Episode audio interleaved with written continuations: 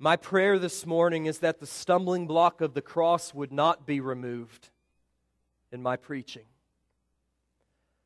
but that it would be there in the center here. It is a stumbling block because it proclaims that you save sinners freely.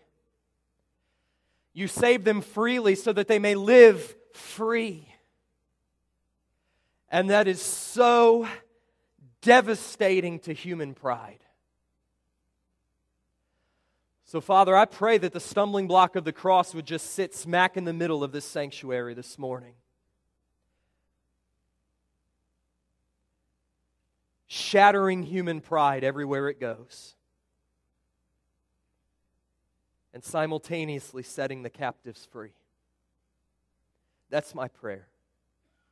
Bring freedom, bring joy, bring love as we dive deep into an understanding of free and sovereign grace. I pray this in the name of Christ. Amen. Every once in a while, a book or a movie will, will stir my soul in such a way that it leaves an indelible mark upon my life. That's how I think you know that it's a, a work of art rather than just mere entertainment. One of those movies for me was the 1981 film Chariots of Fire, which won the Academy Award for Best Picture in that year, as well as for Best Original Screenplay and Best Original Score for that iconic anthem during the opening sequence as the athletes are running down the beach at St. Andrews in Scotland. Chariots of Fire tells the story of two young men Eric Liddell, who was a devout Scottish Presbyterian, and Harold Abrahams, who was an English Jew. And it follows them through five years from 1919 leading up through their preparation and training for the 1924 Olympic Games in Paris. But as with all great works of art, this movie is about so much more than just athletic competition. It's about more than running, it's about freedom. Harold Abrahams lives his entire life with a chip on his shoulder. He is the victim, lifelong, of anti Semitic racism and upper class aristocratic prejudice. And because of this, he develops a deep sense of insecurity that creates within him an insatiable desire to prove that he's someone, to prove that he's something, to prove to everyone else and to himself that he's someone great. He's a slave to perfection, whether in academics or in athletics, and nothing is ever good enough. And so he spends much of the movie in the joyless pursuit of a standard of perfection that is always out, out of his reach. He's miserable. On the other hand, Eric Liddell is the picture of freedom. Born in China to Scottish missionary parents, Liddell comes back to Scotland for his education. And while in school, he becomes famous as a rugby player. And because of his, his exceptional speed, he takes up sprinting. But unlike Abrahams, Liddell is, is not a slave to perfection. He is secure in his identity in Christ and in his calling, which God has placed upon his life. His plan is to compete in the 1924 Olympic Games and then to return to China to spend the rest of his life preaching the gospel of Christ. While Abrahams sees sprinting as a way of proving his own self worth, Liddell sees it as a way of bringing glory to the God who made him fast. And therefore, win or lose, Liddell lives with a joy that Abrahams can never quite comprehend and frankly resents. And there's a scene near the middle of the film that captures the freedom with which Liddell lives. He's explaining to his sister, he's in a bit of trouble. He's explaining to his sister Jenny why he inadvertently missed a church prayer meeting. And he has no excuse other than he simply lost track of time while he was running through the heather on the Scottish hills. And to Jenny, this is a sure sign that Eric has given running and athletics and competition priority in his life over God. But Eric explains to her that while he has every intention of returning with the China Inland Mission as a missionary, where he was born and where in 1945 he would die in a Japanese prison camp, He believes that God would have him to run at this time, at this stage in his life, in order to train for the 1924 Olympics. And, and in a very famous line from the movie, Liddell tells Jenny in that thick Scottish accent, which I will not try to replicate. He looks her in the eye and he says, I believe that God made me for a purpose, but he also made me fast. And when I run, I feel his pleasure. Eric Liddell was a free man. He was not enslaved to the expectations of others. He wasn't a slave to their idea of who he should be or how he should act. He wasn't a slave to success, having to prove his own self worth to himself or to others or to God. He was free in Christ, free, free to live his life and to run his race, feeling the pleasure of God upon him. He was known throughout Scotland as the Flying Scotsman because he ran with a very unorthodox style. He ran with his back straight, straight up rather than leaning forward, his arms flailing and his head thrown back and mouth open. And it's the picture of someone who's running as if they're feeling the smile of God beaming down upon them like the rays of the sun.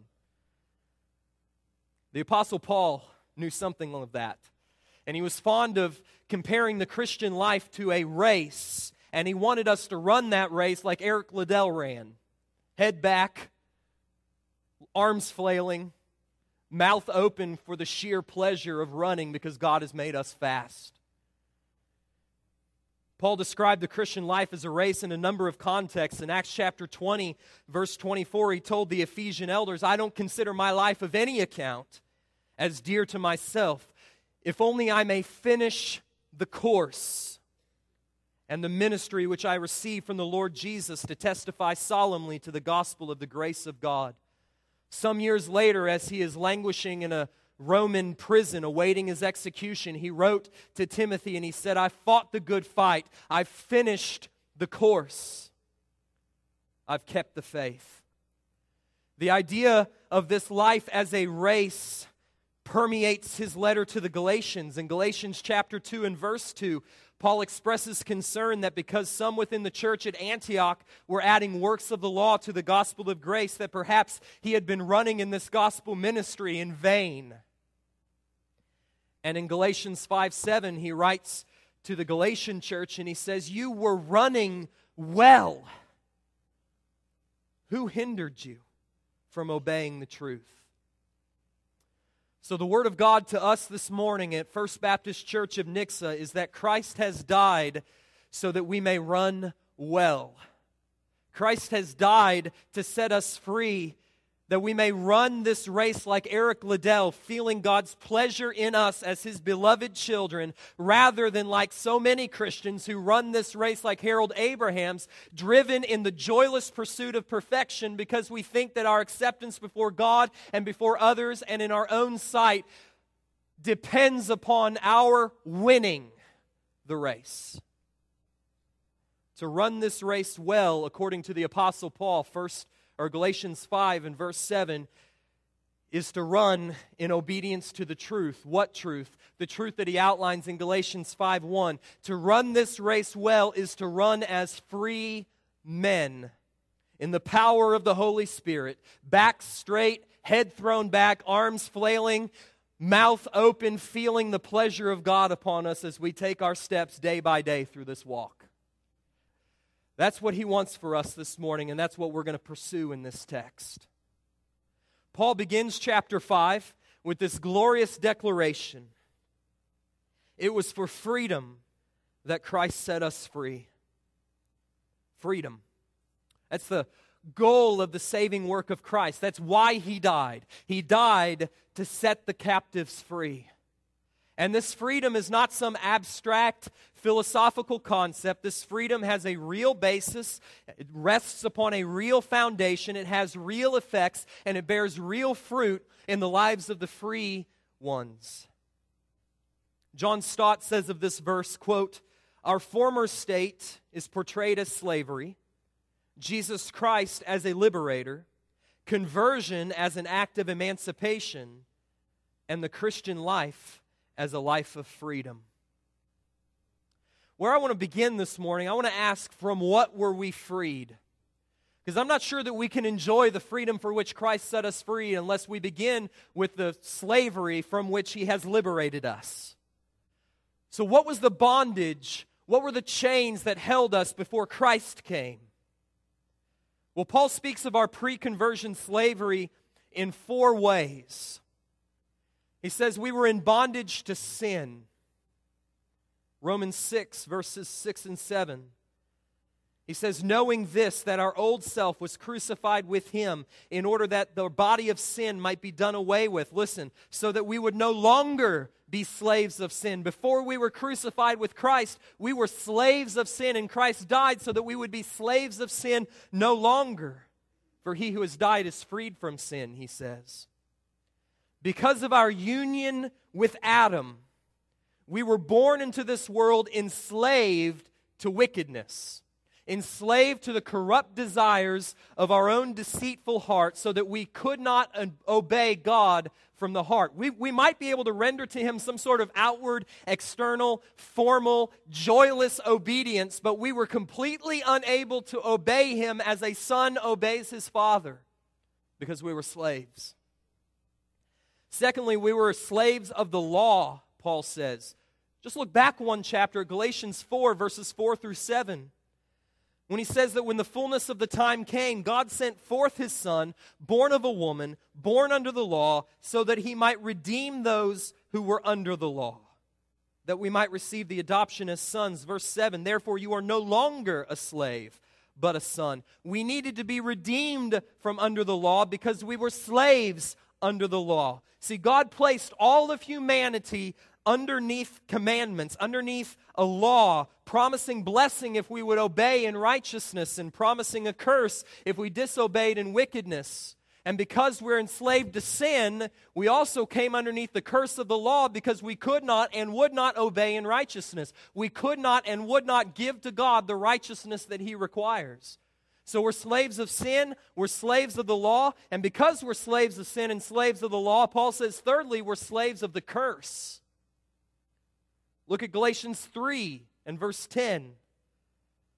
But as many as are of the works of the law are under a curse, for it is written, Cursed is everyone who does not abide by all things written in the book of the law to perform them.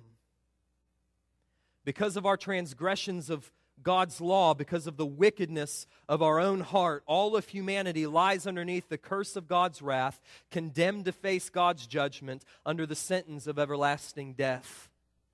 It's a miserable condition. Finally, Paul says we were in bondage to Satan. 2 Timothy 2:26 he says something really interesting that's caught my eye before. He's talking about two within the church that he had to put out and he says that he's praying that maybe God would grant them repentance leading to a knowledge of the truth. Listen to what he says in order that they may come to their senses and escape the snare of the devil, having been held captive by him to do his will. Unbelievers are slaves of Satan, held in bondage to do his will. What is this freedom from which, or for, what is this bondage from which Christ has freed us? It's a bondage from sin. It's a bondage to the law. It's a bondage to the curse of God's wrath. It's a bondage to Satan. Beloved, we needed to be rescued. And the reason why this verse just explodes with joy is because the slavery was so miserable and awful. It's a burden. And he says, But Christ died to set us free from these things. He's died to set us free from every form of bondage. The freedom achieved by the redemption of Christ is total and complete. How did Jesus set us free? When Paul says it was for freedom that Christ has set us free, how did he do it?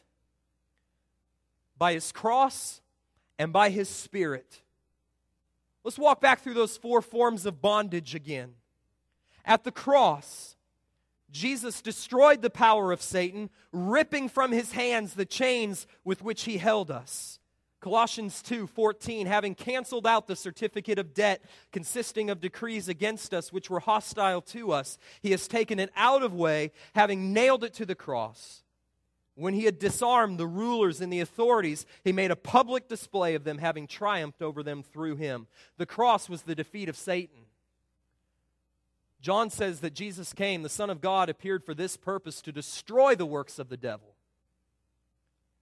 By his cross, Jesus has freed us from the curse, shedding his blood as an atonement for our sins. Galatians 3:13 Christ redeemed us from the curse of the law, having become a curse for us. For it's written, Cursed is everyone who is hanged on a tree. At the cross, Jesus freed us from the law itself, completing as our representative the obedience to the Father's will that we had not and could not and would not complete. Such that now, by faith, we receive from Jesus a perfect and spotless righteousness as his children, as if we had kept the law perfectly and merited God's everlasting blessing. I would point you to Philippians 3 9. What about Romans 3 21 when he says, But now, apart from the law, the righteousness of God has been revealed, the righteousness of God that comes by faith through or by faith in Jesus Christ to everyone who believes. And finally, by his Spirit, which he has sent into the hearts of all who believe, we are no longer slaves of sin, but now we are slaves of righteousness. Galatians 4 7, Romans 6 17. My point as we begin this message is this the freedom and the redemption is perfect. If you are a believer in Christ, there is nothing to which you are still enslaved. Sin, the law, the curse, the devil. Christ died, rose again, and sent his Spirit to free you from all those things. He's left nothing unfinished, he's done all things well. And so Paul gives us in Galatians 5:1 our emancipation proclamation as it were. You're free. Free from sin, free from the law, free from the curse, free from Satan's power. You are free. You are free to walk in love, in joy, in hope, in righteousness. You are free. You are free to run and to feel God's pleasure even if you miss the church prayer meeting and the Jennies of the world get down on you. You're free. In the second half of Galatians 5:1, Paul issues a call to stand fast in that freedom for which Christ has already set us free. So he continues on he says, It was for freedom that Christ set us free. Therefore, keep standing firm and do not be subject again to a yoke of slavery. All right, so if the first half of Galatians 5 is our emancipation proclamation, then the second half is Paul's urging us to put down the yoke of slavery and to walk off the plantation because the slave master no longer has any legal claim over us. It's a call to recognize the freedom which is already ours in Christ and to walk in it, to experience it, to run with it. We don't have to keep slaving away in the cotton fields of a do more, try harder religion. We are being called to leave the fields of slavery and to walk into the Father's house and to sit down at his banquet table and to enjoy the feast of his grace. That's what Paul's doing in the second half of Galatians 5:1. This is a call to lay aside the crushing yoke of the law with its constant demands and the constant threat of the whip if we disobey. This yoke is precisely what Jesus came to remove from our shoulders. Some of you walk through this life as if the yoke were still on there. Metaphorically speaking, and some of you physically speaking, are like hunched over under the weight of demands, under the weight of the. You are exhausted Christians, and those two words should not belong together. Be free from that burden. Stand firm in the freedom which Christ has purchased for you. Jesus came to take the yoke of slavery from your shoulders. It was for this purpose that he was born under the law. It was for this purpose that he lived under the law, that he died under the law. Living under the yoke of the law is like being commanded to plow an enormous field with the yoke upon your shoulder as you try in vain to dig deep furrows with the plow dragging along behind you. What the Son of God did was to come out of the Father's house, take the yoke off of your shoulders, place it upon his own, and proceed to plow the entire field perfectly. And then, having accomplished the work that he set out to do under the law, he then puts down the yoke. He walks up to us and he says, Well, it's done. It is finished. The work is complete. Come on now, let's, let's go into my father's house and let's, let's share a meal. Such is the gospel of Christ. So I want you to imagine what a great dishonor it would be to the Son to refuse to come. Imagine what a great dishonor it would be to his perfect work to then pick up the yoke that he has laid down, put it upon your shoulders, and begin to replow the field that he's already plowed. What on earth would cause someone to exchange the free offer of grace for endless slave labor? Paul puts his finger on it. It points throughout Galatians. He says it's human pride. That's why the cross is a stumbling block. Human pride causes us to resist the idea that someone's going to do everything for me. It's the kind of pride which says, I can plow the field on my own. I don't need the law. I'm sorry, I don't need help. I can plow the field of the law on my own.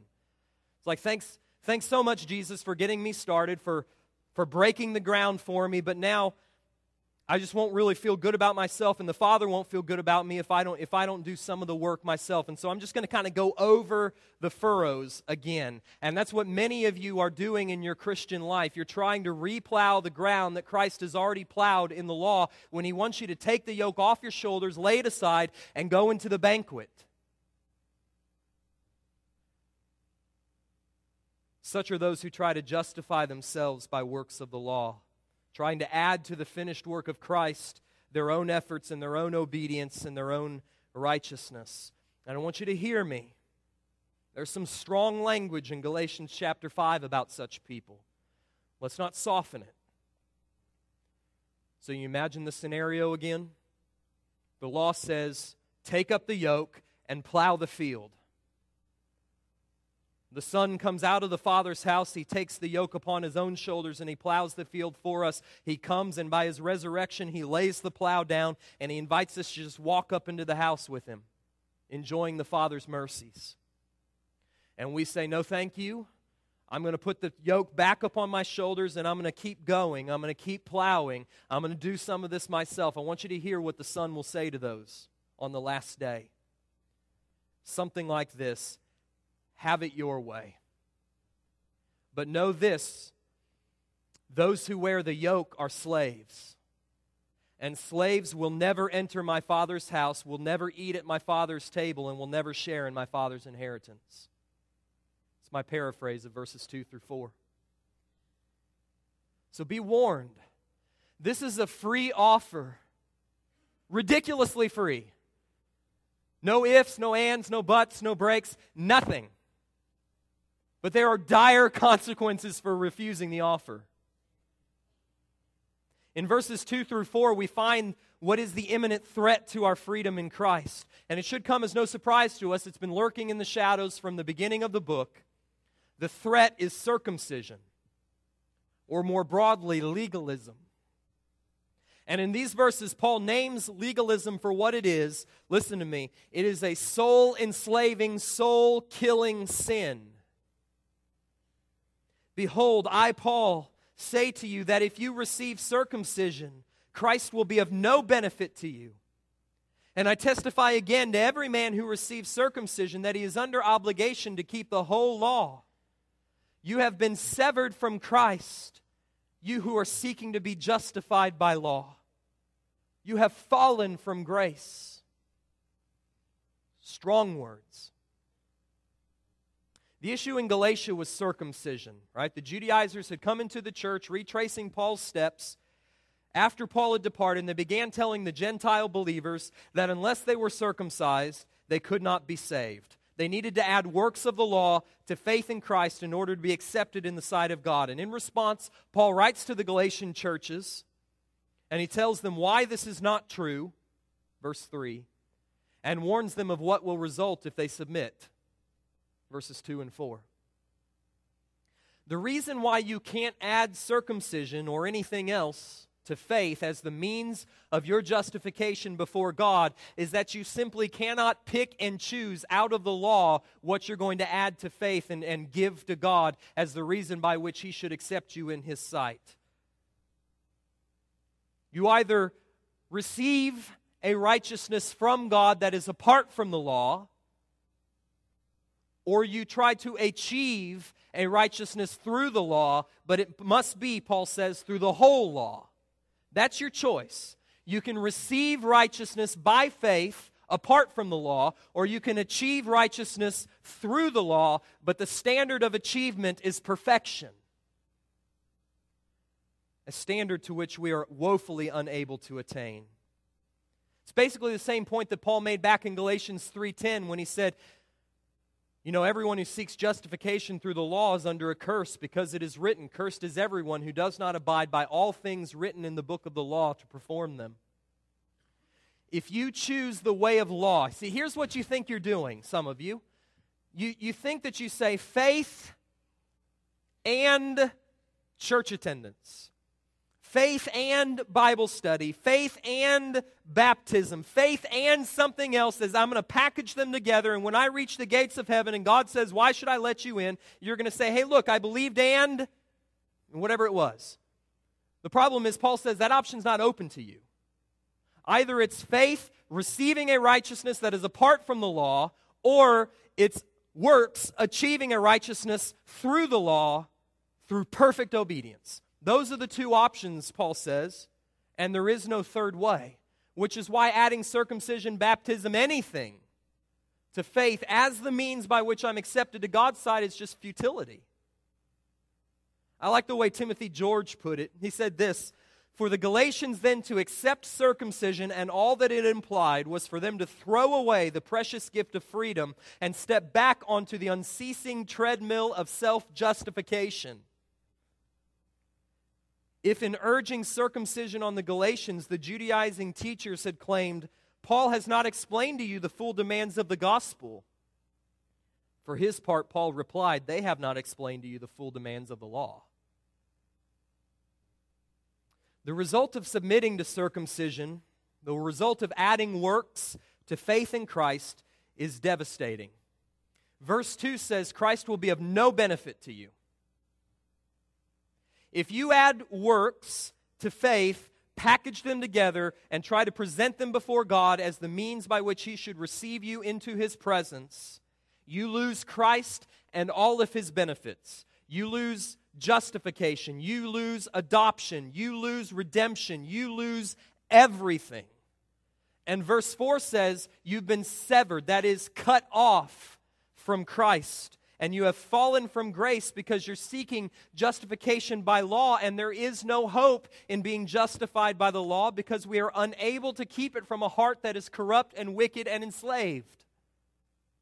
So just let, let the full weight of these verses sit down upon us this morning. So many people want to try to sneak out a back door when it says fallen from grace or severed from Christ and make it mean something that it doesn't mean. Let it rest. Here's what it's saying, and I want you to receive this into your own heart right now. You with me? If you turn back, I don't care how long you've been in this church. I don't know, I don't care how long you've been professing faith in Christ. If you turn back from the law free, grace alone, faith alone, Christ alone gospel, you make manifest that you are none of His and you never were that you are not the recipient of his saving grace and you never were. That you have not been born again and you never were. That you did not receive his spirit, not now and not ever. It is not that those were born again and they became unborn again, that they were justified and became unjustified, that they received the spirit and then the spirit departed. It's that they were faking it without even knowing. Fooled everyone, including themselves. Don't let that be you. Do not turn away from the gospel. Because to turn away from the gospel is to fall off the cliff, to fall from grace, to be severed from Christ. The point of these verses is that legalism is the great and imminent threat to our freedom in Christ. Are we talking about circumcision here? No, not really. That, that was the manifestation of legalism in Galatia. But legalism is anything that seeks to add works of law to faith in Christ as the means of our acceptance before God. Legalism is anything that you add to faith as a requirement for obtaining justification. So test yourself. Legalism is anything that says, unless I do, then I won't be saved. Unless I do, then God won't accept me. And whatever you add in there, unless it be nothing, is legalism.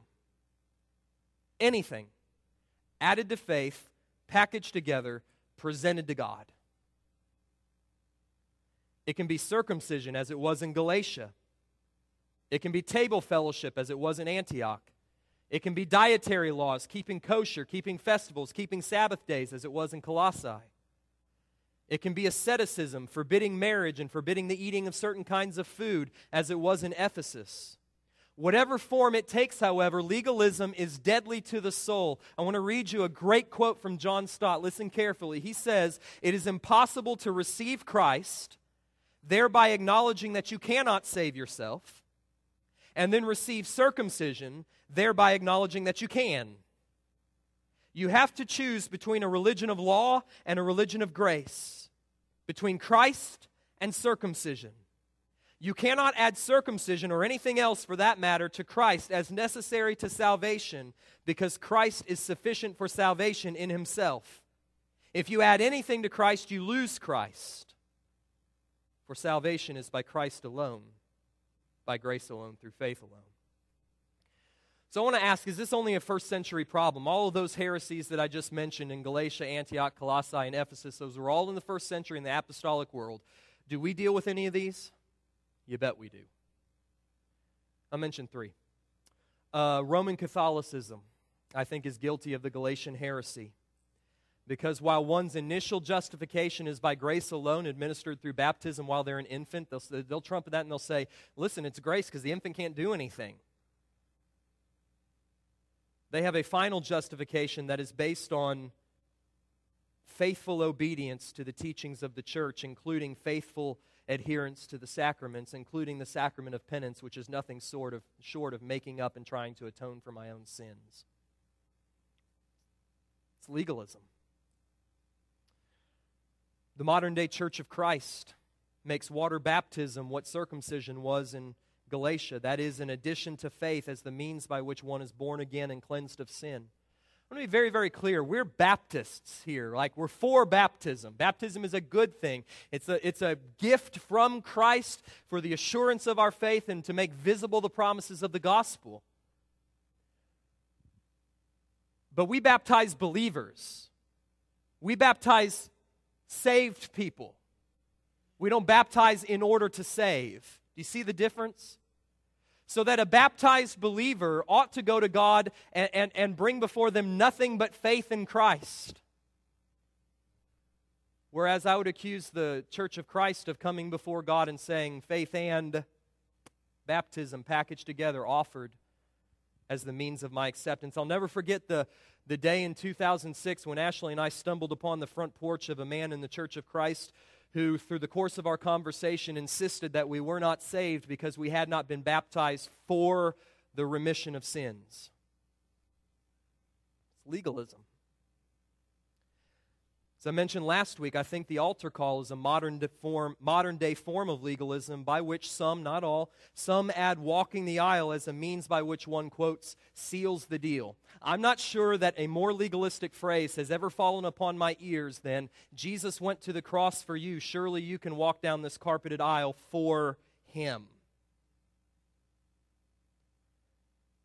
They've made the altar call today what circumcision was in Galatia. That thing you do in order for God to accept you.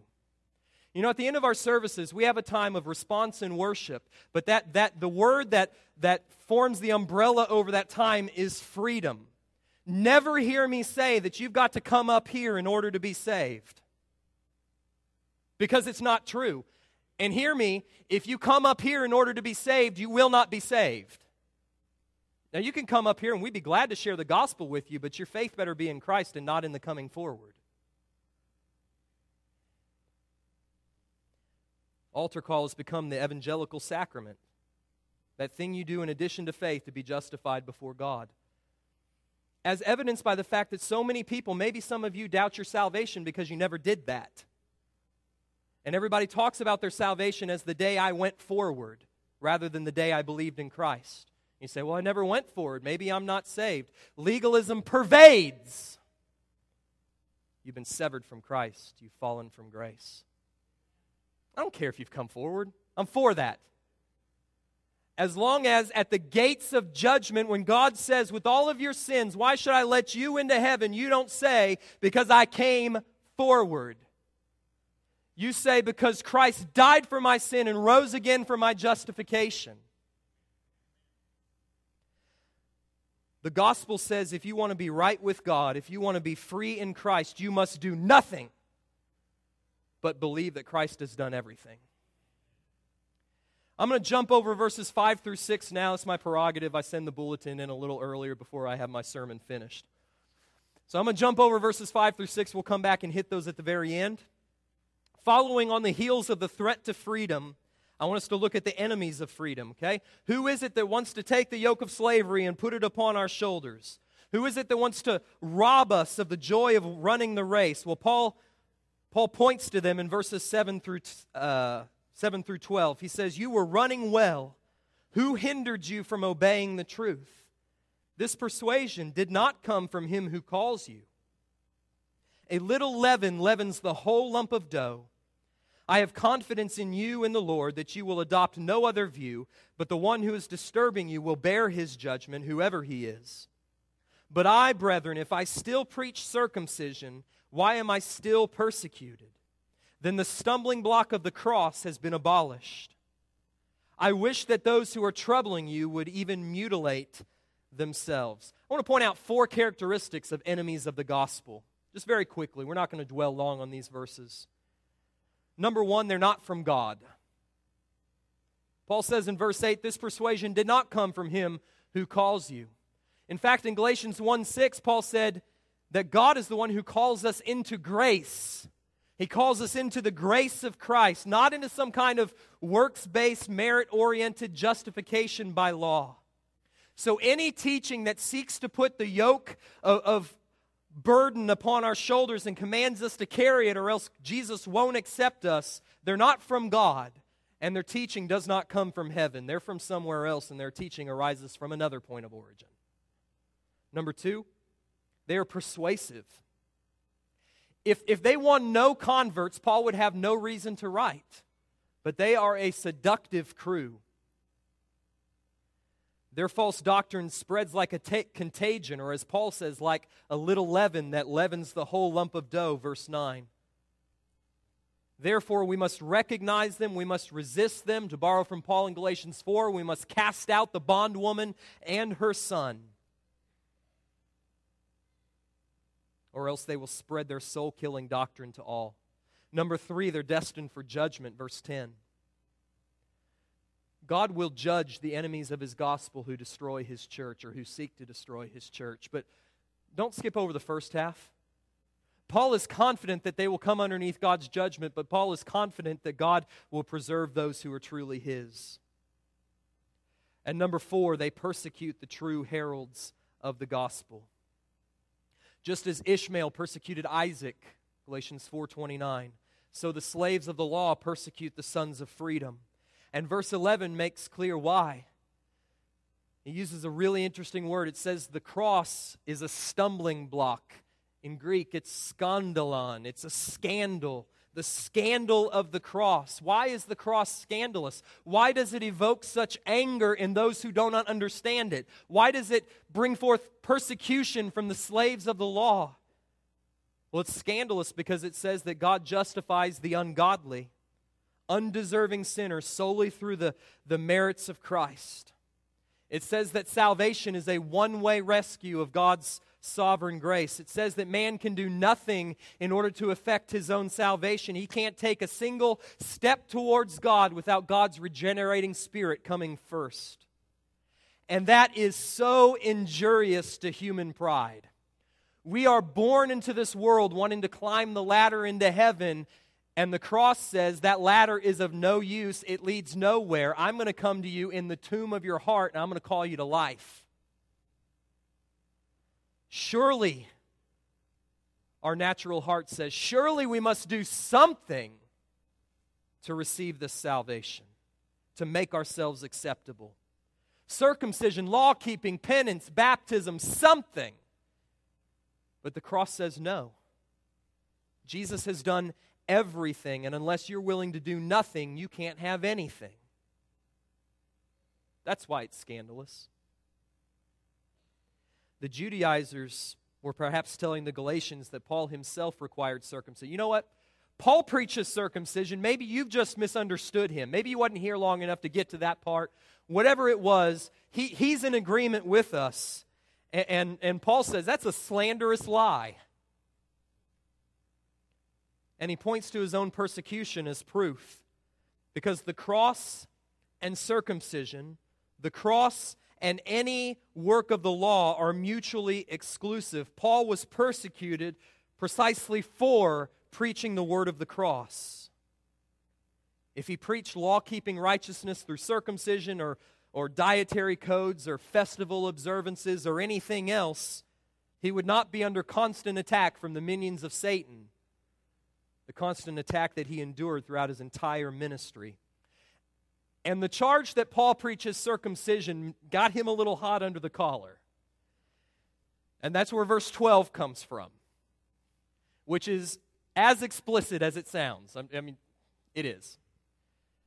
In effect, Paul says if they are so convinced that circumcision, that is a little cut, makes them acceptable or helps to make them acceptable in the sight of God, Imagine what castration would do. That's the point of verse 12.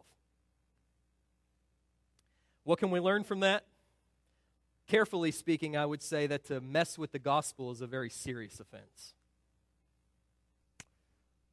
Finally, then, what does it look like to experience freedom in Christ? Paul explains in verses 5 through 6. He says, For we, through the Spirit, by faith, are waiting for the hope of righteousness. For in Christ Jesus, neither circumcision nor uncircumcision means anything, but faith working through love. Next week, I'm going to I'm to deal with the question. We're just going to camp on verses 13 through 15, and we're going to draw in verses 6 and 7 and put them together. And we're going to camp on the question how do free people live? Specifically, I want to answer this question Does a law free gospel lead then to lawlessness? If we tell people, you don't have to do anything in order to receive this salvation, does that create a church of people who do anything that they want? We'll deal with that next week. I don't want to deal with it this week because I don't want to put any brakes on, on what Paul's saying here. I don't want to see, yes, grace, but. Because there is no but. And there is no exception, and there is no addendum. I'll give you a little teaser for next week. The answer does a law free gospel lead to lawlessness? The answer is no. A law free gospel ushers in a life of spirit wrought righteousness and love. So we'll deal with the question of sanctification, but while we close this morning, I want to ask this question What does this experience of freedom in Christ look like? I'll give you two things. Number one, it looks like waiting, not working.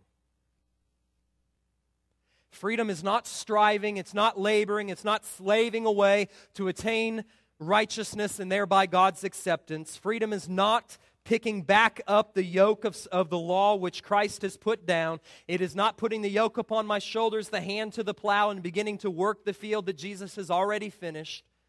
Freedom does not, listen to me, freedom does not look like an exhausted, over programmed church full of joyless people who go through the motions. Freedom is believing. Freedom is resting. Freedom is enjoying the fruits of Christ's labor. Freedom is leaving the yoke of the law where it lays, walking hand in hand with Christ up the steps into the Father's house, and sitting down at the banquet hall. Freedom is coming to the well week after week to, to drink deeply from the flow of grace. Freedom is waiting for that glorious day when God will clothe us in a righteousness that we did not earn and bring us into a glory that we do not deserve. Freedom is waiting, it is not working. He says, For, for we, through the Spirit, by faith, are waiting for the hope of righteousness. And secondly, from verse 6, I would tell you that freedom is doing what God created us and redeemed us to do, namely to love Him and to love one another. Now, watch this. Loving God and loving others is what Jesus said was the law, right? All the law is summarized in these two commandments. You shall love the Lord your God with all your heart, soul, mind, and strength, and you shall love your neighbor as yourself. Paul says the same thing in verse 14. The whole law is fulfilled in one word in the statement, You shall love your neighbor as yourself. So, what gives? I thought we were free from the law, and now Paul says that in our freedom we keep the law. Doesn't seem to make sense to me. Well, you are free from the law in order to fulfill the law, but with one massive life altering difference between then and now. Then you were trying to fulfill the law, you were trying to love God, you were trying to love others in the power of the flesh, and your flesh was corrupt and wicked, and you couldn't do it, and you didn't want to do it, and you hated doing it. And frankly, you failed at it. But then came the cross, where our corrupt and wicked flesh died, and then came the resurrection where we were raised with Christ to walk in newness of life. And then came the Spirit who dwells within me and, and gives me the will and the power to love God and to love others. And now, as a freeborn son and not as a slave of the law, I, I, who have freely received of the Father's mercy and don't have to work in order to earn his grace, I find myself loving God naturally, and I find myself loving you without having to try. And as you walk by faith in the power of the Holy Spirit, love happens. It just results. And you don't know where it comes from, unless Paul tells you it comes by faith in the power of the Holy Spirit. It's a fruit of the Spirit. Chapter 5, verse 22 love, joy, peace, patience, kind. You don't do those things. In fact, if you have to try to produce love, joy, peace, patience, and kindness, it's a work of the flesh and not a fruit of the Spirit. It's a work of law and it's under the curse. It's the same law before and after, but with one massive difference. Then you were a slave and now you're free. Then you were old and now you're new. Then you were corrupt and dying and now you've been reborn and the Spirit of God dwells in you. And whereas for you, running, trying to keep the law, trying to love God, and trying to love other people was exhausting. It was sweat, it was labor, it was aching, it was cramping, it was quitting. Now, as you run, empowered by the Holy Spirit, you have strength that you never before knew. Isaiah 40 and verse 31 Yet those who wait, not those who work, those who wait for the Lord will gain new strength. They will mount up with wings like eagles. They will run and not get tired. They will walk and not not grow weary. And so now you are free to run for the sheer joy of it. God saved you for a purpose and He made you fast. And when you run, you can feel His pleasure. But many of us don't know what it feels like to feel God's pleasure. We don't know God's pleasure, and the race is not a joy.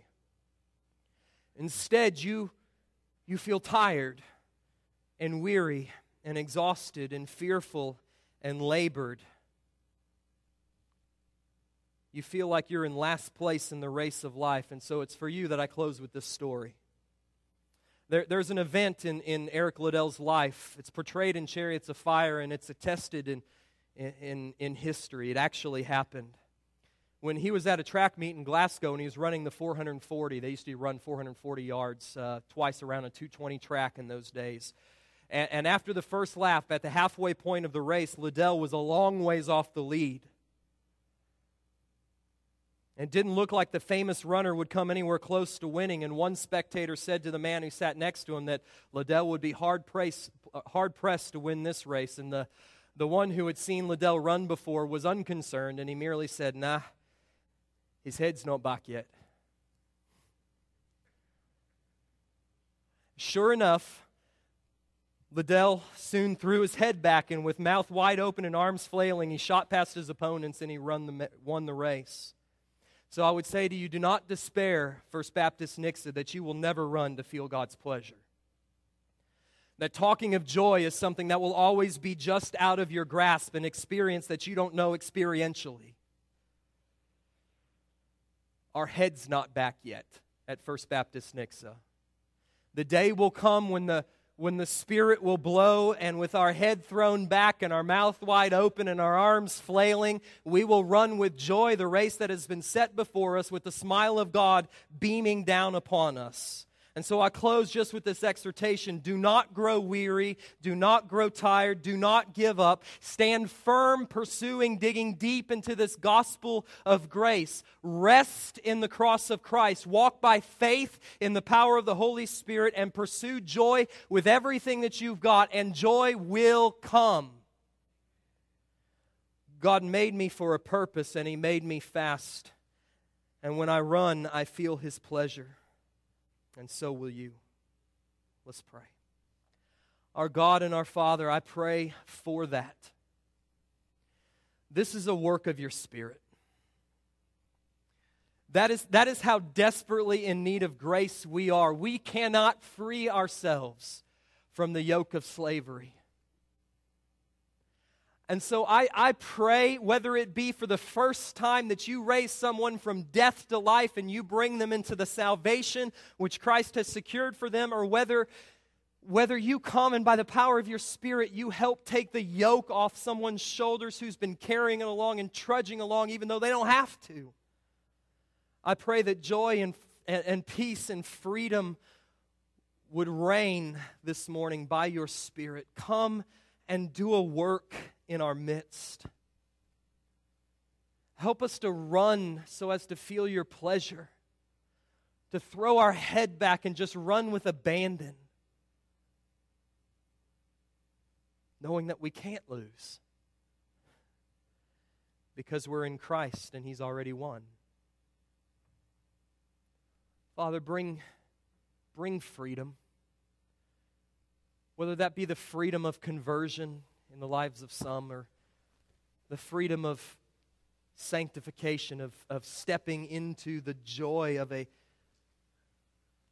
of an experience of freedom in the lives of others. I pray for that. Do that. We plead with you in the name of Christ.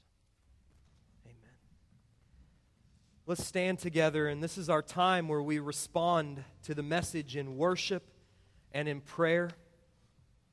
And if there's one or two or some of you here who have never called out to Christ and asked Him to free you, you've never asked Him to forgive you, I would exhort you to do that now.